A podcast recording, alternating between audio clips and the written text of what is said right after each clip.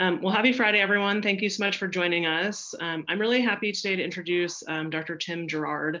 Uh, Dr. Girard is at the University of Pittsburgh, um, and I first heard him speak at the University of Pittsburgh and then subsequently heard him a couple of times after that and found um, his work very compelling. Uh, and then he recently published in the Blue Journal this year a paper that I sent out to each of you um, about an hour ago for you to read. Um, he does some very impressive work looking at uh, inflammation during critical illness and, and cognitive impacts of this. Um, but just as a little bit of background on Dr. Girard, so he did his um, residency in internal medicine at University of Virginia, and then did his fellowship training at Vanderbilt University, where he also got a master's of science in clinical investigation, and then was recruited to University of Pittsburgh, where he's been working for a, a little while now. Um, like I said, he does lots of work in inflammation and critical illness. And so today he's going to talk to us about inflammation during critical illness, delirium, and long-term cognitive impairment. Um, Dr. Girard, thank you so much for joining us. I'm really excited to hear you talk today. Uh, you're welcome, and thanks for inviting me. Uh, I, I'm happy to be there. I wish I could be there in person. That that would be much more fun. So, uh, as you heard, I'm going to speak about inflammation, critical illness, delirium, and, and long-term cognitive impairment. And um, before I go forward, I should say that I have, well, if I can, there we go. I have a couple disclosures. One is that my work is grant funded um, mostly by NHLBI at this time. I've had um, NIA funding in the past as well.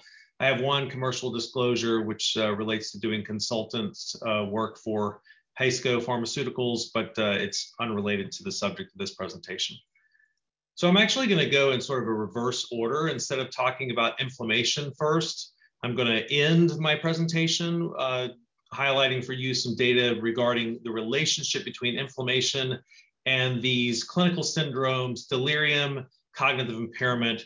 But I'm going to start with a case presentation for a, for a few reasons. One is to uh, make this sort of real and put it in the clinical context, uh, but also to highlight that uh, this does not affect, that is cognitive impairment and delirium, just uh, older, frail patients who come in to the ICU with a critical illness and a very high risk for these outcomes, but even younger patients who have relatively low, low risk at baseline. So this uh, case is a, is a real patient that uh, I and colleagues saw in Nashville when I was working at Vanderbilt. It was published as a case report in 2009. You can see there the, ref, the reference at the bottom if you're interested in learning more.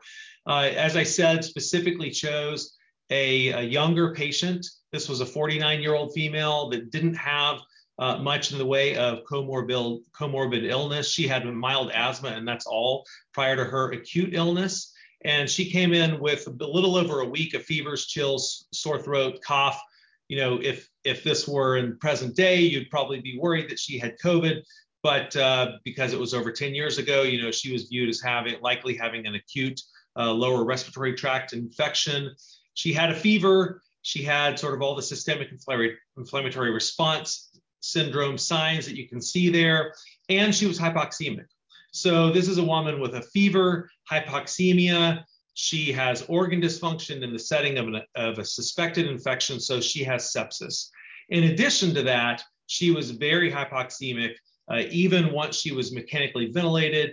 And you can see that her initial chest x-ray prior to, or actually this is uh, post-intubation, showed diffuse alveolar infiltrates consistent with ARDS. So, so this is a classic uh, patient with bacterial pneumonia, most likely leading to ARDS with severe hypoxemic respiratory failure. So sepsis and ARDS, what happened to her?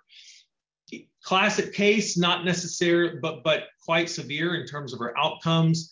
And uh, this patient ended up spending more than a month in the ICU. She did survive after 31 days of mechanical ventilation. Three weeks roughly of that were in a drug induced coma. That's fortunately less common now than it was 15 years ago when this case occurred, uh, but, that, but it does still occur. And now we're seeing it more often with COVID patients, as, as you all know from your own experience. Once she was awake enough to be assessed for delirium. She was delirious for more than a week. She had multiple forms of organ dysfunction, not just respiratory failure, not just brain dysfunction, but renal dysfunction, cardiovascular dysfunction. So she had the whole the whole shebang in terms of all the different organ dysfunctions that you see in air, severe ARDS and sepsis. And but but she did survive. probably in large part due to the fact that she was young and healthy at baseline, uh, but also because care has gotten better over time for these syndromes. She had an MRI during her hospital stay. This is certainly not uh, something that I typically do when I'm treating patients with ARDS and sepsis. I don't think it's a part of the normal approach to care in these patients, but she actually had what appeared to be a seizure at one point. Uh, day 31, you can see there in her course that led to, to this MRI. And it did not find anything focal, but she did have these diffuse white, abnormal white matter areas and hyperintensities uh, as shown here.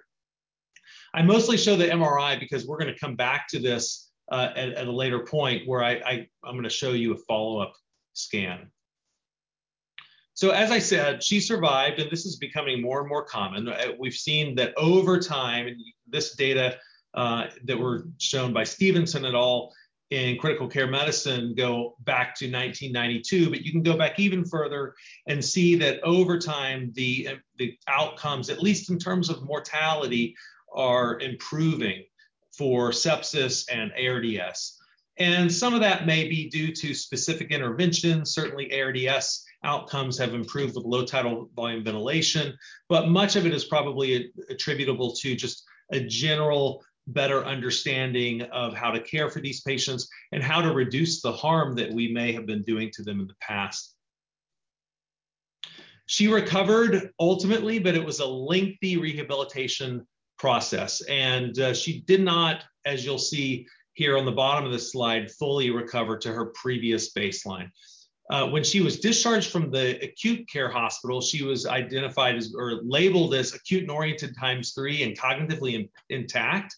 I, I, point that out because I, I want to make the point here that even if a patient is oriented, that does not mean that their cognition is returned to baseline. And it's not something that we typically assess in detail prior to discharging a patient who's recovered from acute non neurologic illness. She spent three weeks in inpatient rehab.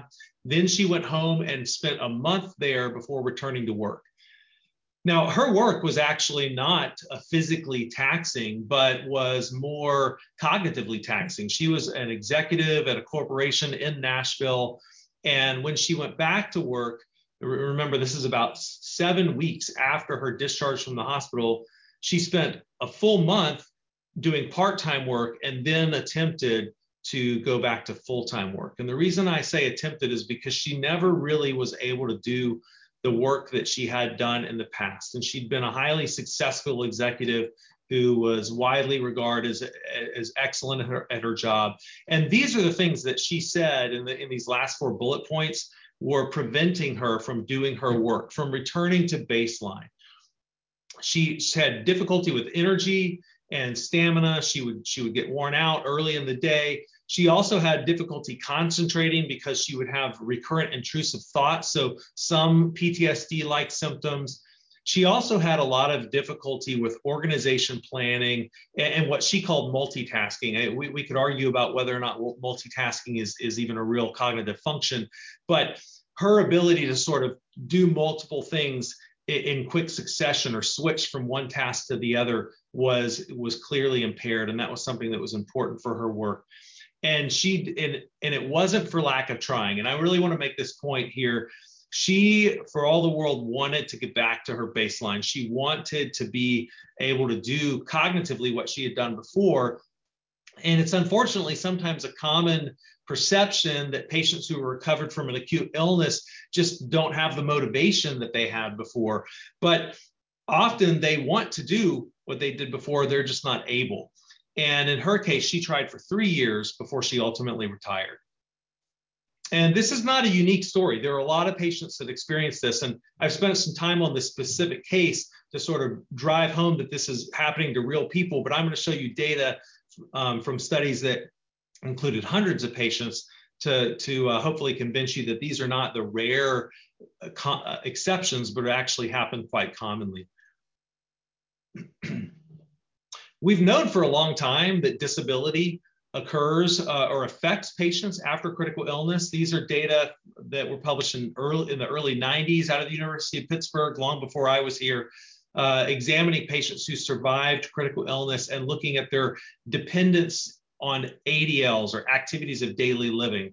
And what this study showed is that at baseline, certainly there are some patients who end up with, with critical illness that are dependent at baseline. And, and I should have explained ADLs or activities of daily living if you if you're not familiar are some really basic activities. These are things like being able to to groom yourself being able to go to the bathroom without assistance being able to eat being able to brush your teeth.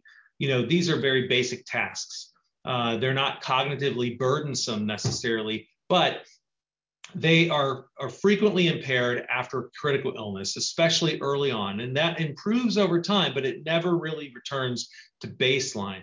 Now, why, why do these patients have disability? Well, one reason is because their physical function is impaired. And, and we've seen by studies like this one by Margaret Herridge at University of Toronto and many others that after ARDS, after sepsis, and even after general critical illness, uh, sort of a heterogeneous group of, of illnesses, patients do not necessarily return to their baseline physical function. If you look on the right side of this graph, if you're familiar with the six minute walk test, you'll you, you you'll understand the numbers on the left y-axis. But if if you're not familiar, look at the right side, the y-axis here. You see this is the present present. I'm sorry, percent predicted that patients were able to walk in six minutes, and you see that even five years after ARDS, survivors don't get to back to their baseline. The majority of them only reaching about 75%. So some of disability after critical illness, ARDS and sepsis is attributable to physical impairments. And it's not just basic activities of daily living, it's also instrumental activities of daily living. So these are common tasks that you would do in everyday life, but may require a little bit more cognitive function and not just purely, uh, well, not even the ADLs are not purely physical, but they are more basic. And, and but IADLs would be things like you know driving, navigating your neighborhood, finding your car keys, remembering how to or do balancing your checkbook, things like this. And when Jack Iwashyna and others used the health and retirement study data to determine whether there was an increase in ADL and IADL disabilities for patients who had sepsis, you can see here that there was a significant increase not only in mild to moderate, but also in severe disability. So even those, for example, shown with the purple line here, who started out with severe disabilities, they got worse, as well as those who had mild disability at baseline and those who had no disability at baseline. So no one was immune from this effect. Everyone got worse on average when you look at these three groups after sepsis. And it's not just disability, but it's other symptoms such as psychological symptoms, depression and PTSD, and cognitive impairment that might not necessarily show up in any of these disability assessments. You know, all of the types of problems, cognitive and otherwise, that the patient that I described to you was having would not have registered at all on those disability assessments because she was able to do all of her ADLs and IADLs. But what she wasn't able to do is the other tasks that were part of her regular life.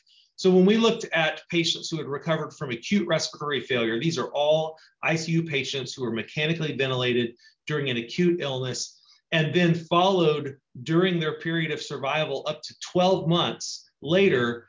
First, on the right hand side, you see that a substantial number had died up to 50%. So this is these patients are at high risk for death even after their acute illness. But among those who survived, and the other percentages here are uh, among survivors, not uh, among all comers who were enrolled. Per cognitive impairment, depression were very common, as you can see. Up to 70% had some form of cognitive impairment, and uh, even PTSD symptoms affected 25%. Uh, disability in terms of inability to do ADLs was not as common because this particular cohort, we excluded patients who had baseline cognitive impairment and disability. So we were only looking here at new symptoms for survivors that weren't present at baseline. Psychological symptoms are uh, they affect a lot of patients and not just uh, patients of a particular demographic. You can see in this study that examined over 500 patients three and 12 months after survival from critical illness. It didn't matter if you were young, middle aged, or old. Patients frequently had symptoms of depression, and that's shown in the left panel, panel A, as well as symptoms of PTSD shown in panel B. Interestingly, the PTSD symptoms were actually quite a bit less common in the older patients than they were in the younger patients, but depression seemed to, to uh, affect patients regardless of age. So let's get back to our patient just for a minute. I told you I would uh, follow up with a scan. I also have some objective cognitive test results. This patient, uh, unlike many of our ICU patients, had pre critical illness cognitive testing, not immediately before her critical illness, but at some point prior to in the years before her critical illness, she had been tested uh, with a cognitive battery. So we could objectively look at her test results after critical illness, and she had testing eight months after and then three years after, and compare those to her previous results. And there are a couple things I want to point out here. One is that this patient had superior cognition, at least relative to the population of patients that were the same age and the same level of education prior to her, illness. And so then, even though she had a major deficit that she experienced as a change in the way she was able to do her work and live her life, if we had just had this, these test results at eight months and 36 months and did not have her ba- baseline test results, we would have said that she was normal. Because on this, you know, I only show you IQ here. There's a lot more data available in these cognitive tests. But if you look at IQ, an IQ of 100 w- would be normal. And so actually at the eight month period, she was even a little, still a little bit above normal. So we would have said, oh, you don't have any deficits. But the truth is for her that she had significant decrements from where she was at baseline, and that affected her ability to live her life. The other thing I want to point out is that there was some recovery. She never got back to where she was at three years post uh, sepsis, but she did have some recovery over time. And so I think that's a promising finding. It tells us one thing that prognostically, not all patients are going to sort of stay where they are at their new uh, post critical illness level of impairment but it also suggests that maybe there's some things that we could do to modify this trajectory and that maybe we could enhance the ability of patients to recover if we better understand what's causing these impairments. So, as I said, she did have at three years post sepsis a follow up MRI. And uh, I'm not a neuroradiologist here. I, I, don't know if there's anyone uh, dialed in that is, but it doesn't really take training in neuroradiology to notice that there's a significant reduction in overall brain volume at three years. And this correlated for her with her deficits in functioning. So she had reduced anatomical volumes in her brain and also reduction in her cognitive test results. We've actually seen this in uh, several studies. Uh, most of the MRI and, and brain imaging studies aren't very large, but there are studies that show that there is a correlation between change in volume over time and the severity not only of your cognitive impairment post critical illness, but also of the delirium duration during your critical illness. So I want to stop here before going on to the next portion and just highlight this really important study published in the New England Journal in 2002 by Terri Fried and colleagues that asked over 250 participants what their treatment preferences were based on the likelihood or the probability of a number of different outcomes. So what you see here, and, and, I think this is important because it's a reminder to us of what patients value, at, le- at least in this study, 250 patients who were all patients who had, had been selected because they had conditions that made them at high risk for death. So they were patients that were likely to end up in the in the hospital. They had malignancy, they had uh, COPD, and they had uh, heart failure. And when you ask these patients, well, what, what, what are sort of your goals for recovery from an acute illness? and how likely are you or what's your willingness to undergo treatment depending on the probability of different outcomes? This is what they told us. And I'll, I'll, walk you through it really quickly. First of all if they were asked if they would be willing to undergo a treatment that was a low burden treatment meaning a hospitalization without time in the icu no organ support treatments the their likelihood overall or their willingness overall was high. So that's the purple bar there. But once the probability of death after receiving a low burden treatment increased, they were less willing. And that's not surprising. You know, if you say you have a 90% probability of death, fewer patients are willing to undergo the treatment than if they had only a 10% probability of death. Now that blue, the next uh, line down the uh, blue sort shows you that their willingness to undergo treatments when the possibility of death was considered if those treatments were a high burden treatment went down their willingness went down so when they were asked well what if you had to be in the icu you had to be mechanically ventilated. You had to have dialysis the numbers overall regardless of the probability of death went down.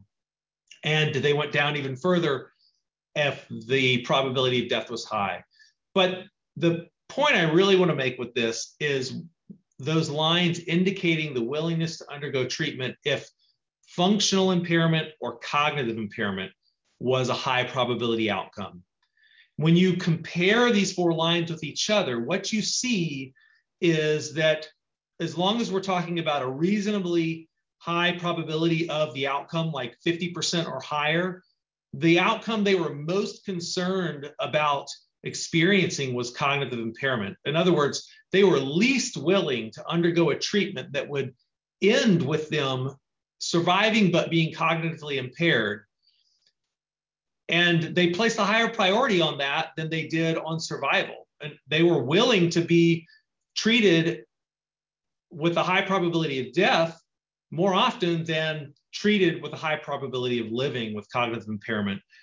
And I think this is important clinically for obvious reasons, but it's also important in terms of our research because we haven't done a great job of including outcomes such as functional outcomes and cognitive outcomes in our critical care trials. Now, they've started to get better. We're starting to see some of these outcomes, but for the most part, we've fo- focused almost entirely on mortality, even though patients are telling us that they really prioritize other outcomes as much as or more than mortality. So, what do we know about cognitive impairment when we look beyond just a case report and we actually start to test a large number of patients? Well, these are data from what was called the Brain ICU study. It was a multi center prospective study that included over 800 patients who had critical illness with either respiratory failure, and about 90% had respiratory failure in this study uh, and or shock.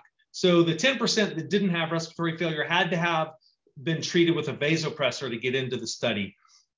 And these were adults of all ages included in this study, anyone from 18 and up.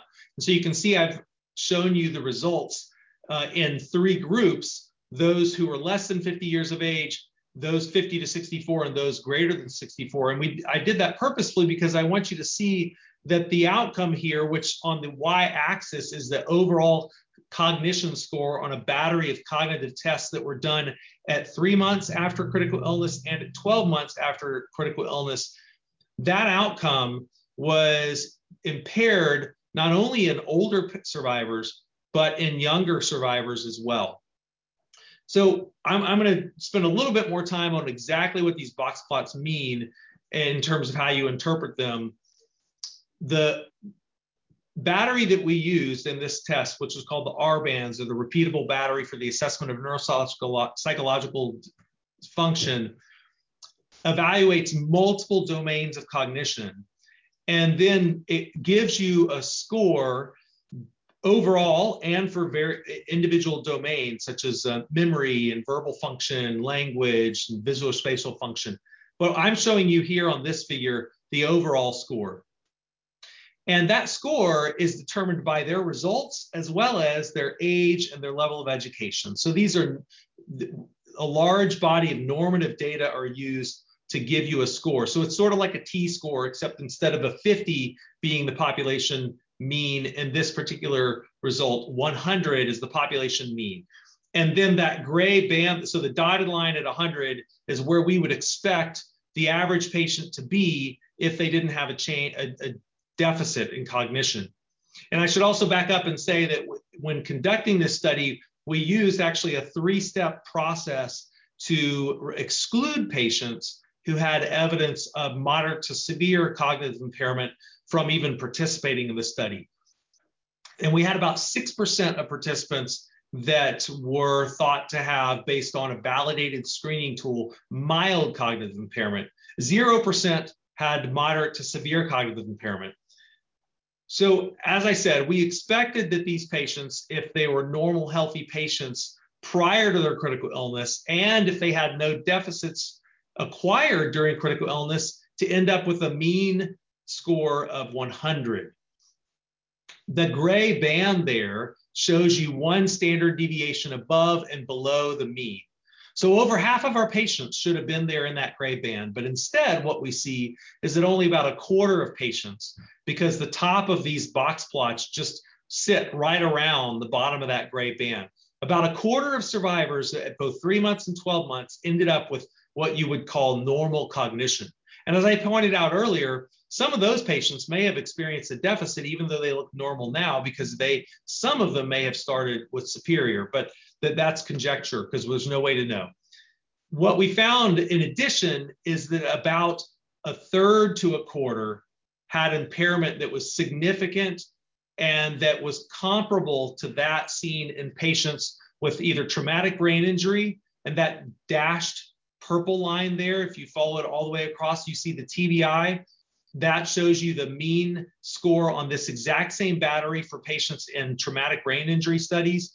And in older populations, we know where patients with Alzheimer's disease tend to score on the same battery of tests. And if you look on the far right of the slide, you see that amongst our survivors who were older than 64 years of age, about one fourth of them had impairment on this cognitive battery that was similar or worse in terms of severity to that seen among patients with Alzheimer's disease. So, to sum up, what we found in this study is that cognitive impairment was actually common. Anywhere from a quarter to a third of patients experienced cognitive impairment months after their critical illness. And it was not just limited to those patients who were older. And then finally, there was some change from three to 12 months over time, but on average, there wasn't a lot of improvement. Now, that may have been, and when we look into the data, we find that this is the case because there are multiple different trajectories. Some patients actually do improve over time, others actually get worse. And so when you put them all together, you see that as a population, on, on average, they look about the same 12 months after critical illness as they did three months after critical illness. One of the limitations of the study I just showed you, and of most of the studies done in critically ill populations, is that there's not an opportunity to directly measure their baseline cognition. As I said in that previous study, we used a, a three step process that used validated tools for estimating cognitive impairment and then excluded those who had evidence of pre existing cognitive impairment, but we couldn't actually directly measure cognitive impairment Fortunately, there have been some studies that have been able to do this, and the health and retirement study was one of those. And these data were published in 2010 in JAMA using the health and retirement study, which is a longitudinal cohort of patients 50 years of age and older in the United States to determine whether there was an increase in cognitive impairment for those in the cohort who experienced sepsis. And at the time that they analyzed the data, you can see that there were 623 patients who had experienced sepsis, were enrolled in the health and retirement study, and had been tested at least one year before sepsis and one year after sepsis. And amongst those 623, some of them actually had testing three years before sepsis, and some had testing three years after sepsis. What they found is that as I mentioned, this was a cohort of 50 years and older, so there was, and, and it did not exclude pre-existing impairment as we did in our previous study. So as you would expect, there is some level of baseline cognitive impairment, and that's gradually increasing over time. Even after adjusting for that trajectory of cognitive impairment at baseline, as well as other potential confounders and covariates, they found that there was a threefold increase in the odds of moderate to severe cognitive impairment when comparing patients one year before sepsis with those exact same patients one year after sepsis. So we're no, no longer just estimating pre-existing cognition here, but we actually know because it was directly measured that these patients got worse and that that was associated with having sepsis. In addition, we've talked entirely about studies of critically ill patients up until this point. There are a number of studies, and I'm, I'm, showing you one here that I published a number of years ago, that suggest that this problem is not limited to just patients who become critically ill. This is a smaller study of patients who developed community acquired pneumonia and were hospitalized and then survived and had cognitive tests 12 and 3 and 12 months after their critical illness. And it shows that patients had a significant level of cognitive impairment a year later, uh, even though only 25% of these patients were admitted to the ICU. 75% were not, and there was no significant correlation between ICU admission and cognitive function at one year follow up. There was an association you can see here between age and comorbid illness. So, those patients who, according to the Charlson comorbidity score, had higher levels of comorbid illness and were older had the worst cognitive outcomes. But even amongst those who were younger than 65 years of age and had no comorbid illness, so this is, for example, the far left part of the graph here, there were about a quarter of patients, again, like our previous study, who had cognitive impairment similar in severity to that seen in traumatic brain injury. In a large epidemiologic study, they found that patients who were hospitalized with pneumonia, regardless of whether they were admitted to the ICU, had a significant increased risk of subsequently developing dementia.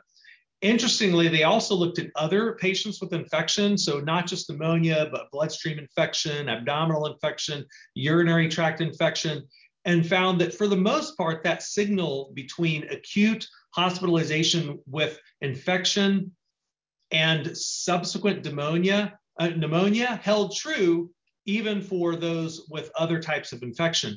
Interestingly, when they looked at non infected hospitalized patients, there was no signal. So, this study suggested that maybe there's something about being acutely infected severe enough to lead to a hospitalization that in mecha- mechanistically leads to increased risk for subsequent cognitive impairment and pneumonia. So, on that topic of acute infection, these data were just published, uh, let's see, it's the 23rd. So, these data were published in Nature yesterday, and I was able to put uh, this slide in this morning. Post acute sequelae of COVID 19, and I think they had over 200,000 uh, VA patients in this data set. And I, am by no means showing you all of the symptoms and outcomes that they assessed at six months after acute COVID 19 infection. Uh, there, was a whole list of them, and I encourage you to look at this Nature paper. It's really interesting. But I, I did want to focus uh, clearly, because it's the focus of this presentation, on cognitive, cognitive symptoms. And you, should, you see here that they have memory problems listed, and also to compare that to the frequency of respiratory symptoms at six months post COVID because it, it's intuitive. Of course, patients, especially those who ended up in the ICU with COVID 19, are going to be at higher risk of shortness of breath, cough, hypoxemia. But what's really interesting here, I think, is that the rate of memory problems in patients six months after acute COVID 19 infection uh, that led to either a hospitalization, and that's shown in the blue bars here, or to an ICU stay, and that's shown in the purple bars, what was as high as the rate of hypoxemia six months later. So the, so the persistent long-term effects of COVID-19, at least in this huge data set from the VA, looks to be affecting the brain as often as it is affecting the lungs. And, and I would also point out that memory problems here were detected actually just as part of routine clinical care. They, they didn't do any special additional testing in this cohort. They just went into the data and said, okay, what, what do we know based on what is being collected and documented as part of routine care? And memory problems are not something you typically assess as part of routine care. So these are people that are that are having deficits severe enough that, that it's being reported and they're being referred and it's ending up in their in their medical record for that reason. I want to also point out that the, the cognitive impairment that we see in patient survivors of critical illness is part of this larger syndrome called PICS or post-intensive care syndrome. But it actually is often not accompanied by other symptoms. So in, in this study where we assessed about 400, oh I, yeah, I think if you add all these numbers up, it's roughly around 400 patients. I can't do the arithmetic that quickly. And uh, what we found here is that, first of all, 44% of patients, and this was one year after critical illness, had uh, no symptoms of PICS. So that's great. But over half of them had some symptoms.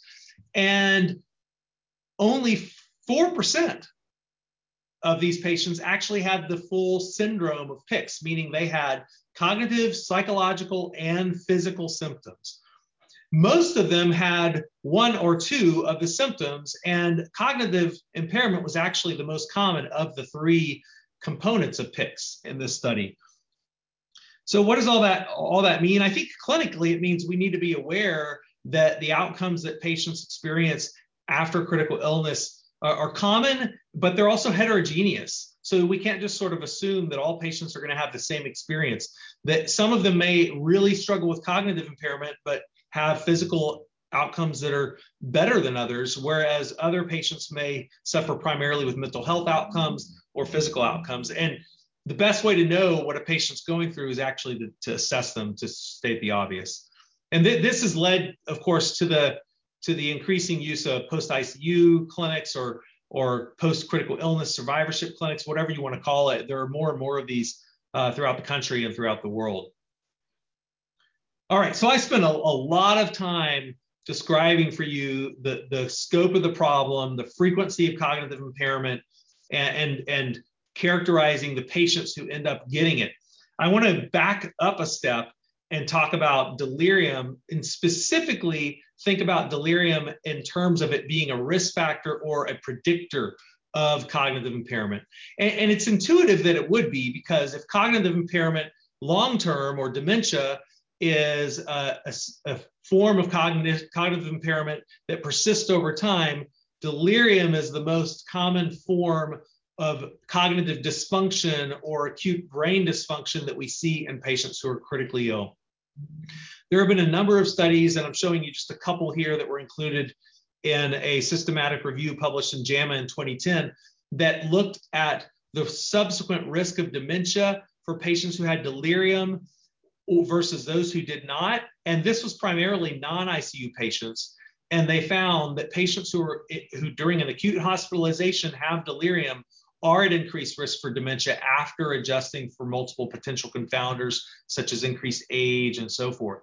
But what about in the ICU? Delirium is much more common in critically ill patients, as you all know from your own personal experience. Up to half of mechanically ventilated patients will experience delirium at some point during their ICU stay. So that, that makes it a much more common acute brain dysfunction syndrome than you see in non ICU patients who, depending on the population, may have it between 10 and 20% of the time. It turns out that when you look at the total number of days that patients had delirium during an acute critical illness, and you examine or analyze the association between the number of days of delirium and their long term cognitive outcomes, you find that there's a significant association. Now, just looking at d- delirium, do they ha- ever have it or not, and long term cognition or any other outcomes is, is problematic in the ICU population because uh, overall 70% or more may have had it at some point, depending on the patient population you're studying. So it's a really blunt measure did they have it or not? Days of delirium is a more granular measure and allows you to learn more about sort of the total burden of brain dysfunction in that critical illness population. In this study of 52 patients, so this was a single center, really sort of a preliminary study, we found that patients who had more days of delirium relative to those who had less had significantly worse, worse scores on cognitive tests a full year later. And that's after adjusting for things like age, severity of illness, drug receipt, uh, sedatives, for example, and, and other characteristics that you would expect that might predict or confound this association. I don't show you this here, but apart from delirium, the other major factor that was a predictor of cognitive performance a year later was your level of education, which is not a surprise, but it becomes more interesting when I tell you that these test results on, on, the cognitive battery actually adjusted for the age of education. So it's not just that if you have more education, you're going to do better on a cognitive test. It's that if you have more education, you're going to have more reserve and you're going to withstand the insults that occur during a critical illness uh, more readily than someone with less education.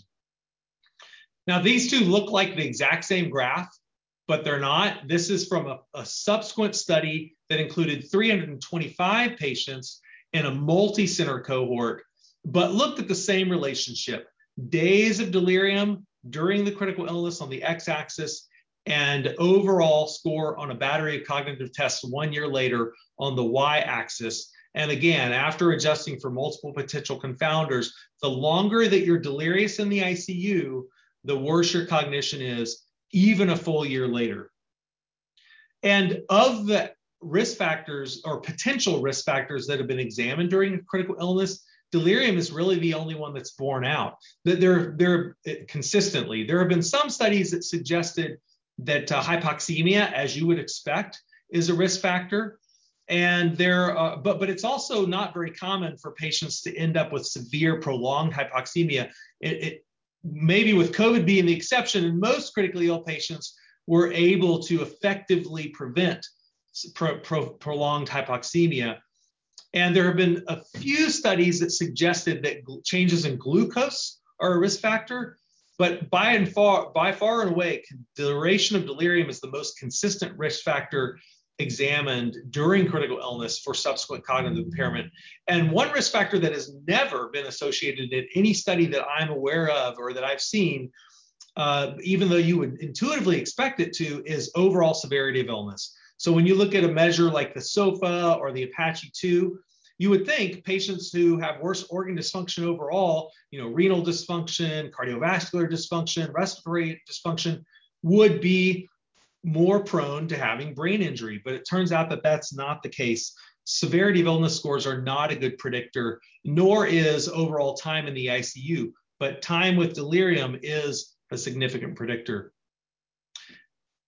I, I want to dive briefly into that question of delirium, or that relationship between delirium and cognitive impairment before I move on to talking about inflammation, which is the last portion of my presentation, and say that in this study, which is the only one that I'm aware of that attempted to sort of divide patients with delirium during critical illness into multiple categories according to the characteristics of their illness at the time that they were delirious, and then examine the associations with subsequent cognitive impairment.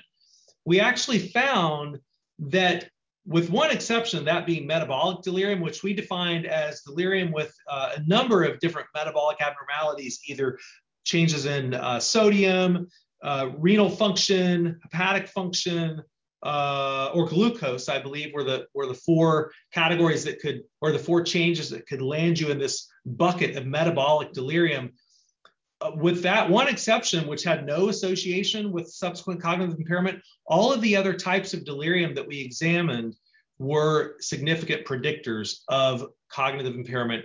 Three, as shown on this graph, and 12 months later, which I don't show you here, but is in this, this paper in Lancet Respiratory Medicine. I think the reason that that's really important, it, it, and uh, it speaks, I think, directly to our what we can do for patients clinically is that that category sedative associated delirium, which we hypothesized before doing this analysis would not be a predictor of long-term cognitive impairment, actually was. And I think that's that's really concerning because that's something that we directly influence. You know, I mean, we can try to reduce the severity of someone's sepsis. Of course, we're always trying to do source control and antibiotics, and, and there are lots of reasons to do that.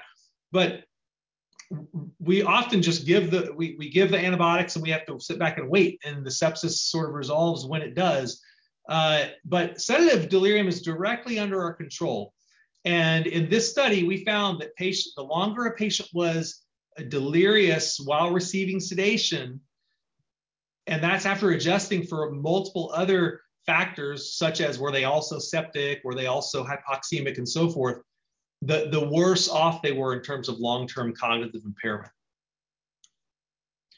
All right, so let's get uh, now to the the, pres- the uh, most recent publication that uh, was mentioned and sort of highlighted in the pre- in this the uh, title of this presentation and, and talk about inflammation. So if I started backwards with the outcome and then went went uh, towards the the more acute phase of critical illness, we all know that inflammation we have long known that inflammation is a characteristic of many patients' acute critical illnesses. I mean, sepsis and ARDS are sort of the prototypes of inflammatory critical illness, but, but even when you look at patients without acute infection, many patients with critical illness experience inflammation.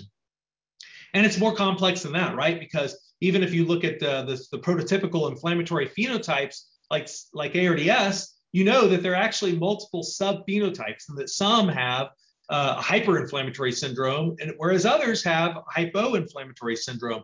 And you can't distinguish uh, the two just by looking at their clinical features. So there are reasons to believe or hypothesize that inflammation occurring acutely, which we think of typically as a, as a systemic process, would, could affect the brain. And this is a figure from a, a Lancet paper years ago that, uh, that displayed this hypothesis. Systemic infection, or I could argue other types of critical illnesses, trauma, for example, does lead to systemic inflammation. And you can see that uh, by simply measuring inflammatory mediators in the blood. But that can also directly translate to neuroinflammation through the activation of microglia. And the effect of that neuroinflammation, the hypothesis is, would then be manifest acutely as delirium, but also could have an effect that ended up leading to lasting cognitive impairment. So we sought to test this hypothesis that acute inflammation was a risk factor for subsequent cognitive impairment in survivors of critical illness in this cohort that was published uh, actually, I guess this year, it feels like it was a while ago to me, um, in the Blue Journal. And what we did is we assessed patients that were enrolled in two concurrent cohorts, one that was NIH funded and uh, involved multiple hospitals, and the other that was VA merit funded and involved three veterans uh, hospitals. And then we combined those two cohorts. We had the same design in each of the two populations. We combined that all together, and we had a total of 1,040 patients that were re- recruited that had a delirium assessed acutely while they were critically ill. And I should say that uh, the requirements were either mechanical ventilation or vasopressors. You can see here that about 90% were mechanically ventilated. We assessed them for delirium, and then we also followed survivors up uh, to a year later and measured cognition. You can see the numbers there 586 patients were assessed for long term cognitive outcomes. And the reason that that number is just, is just less than 60% of the enrollment cohort is not because uh, that there were a lot of patients lost to follow up, because actually there were not that many lost to follow up. It's primarily because I said, as I said early on, a high percentage of these patients end up dying before one year follow up. So we ended up with having over 80% follow up of survivors. And what we did is first, we measured a number of inflammatory markers during the acute illness and analyzed the association between inflammation and delirium, which we measured using the CAM-ICU validated delirium assessment. We evaluated the patients every day for delirium that they were in the hospital, and we measured the inflammatory markers on day one, day three, and day five of the study. And what we found overall is that there was a highly significant association between infl inflammation, and, and, I'm only showing you one of the markers here, but the higher a patient's IL 6 was, the um, higher the probability of delirium was on the same day that the inflammatory marker was measured.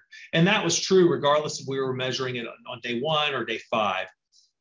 So, for example, on day one, we had this marker for all 1,040 patients and even after adjusting for severity of illness, age, exposure to sedatives, and other potential confounders, we found a highly significant association between delirium and IL 6.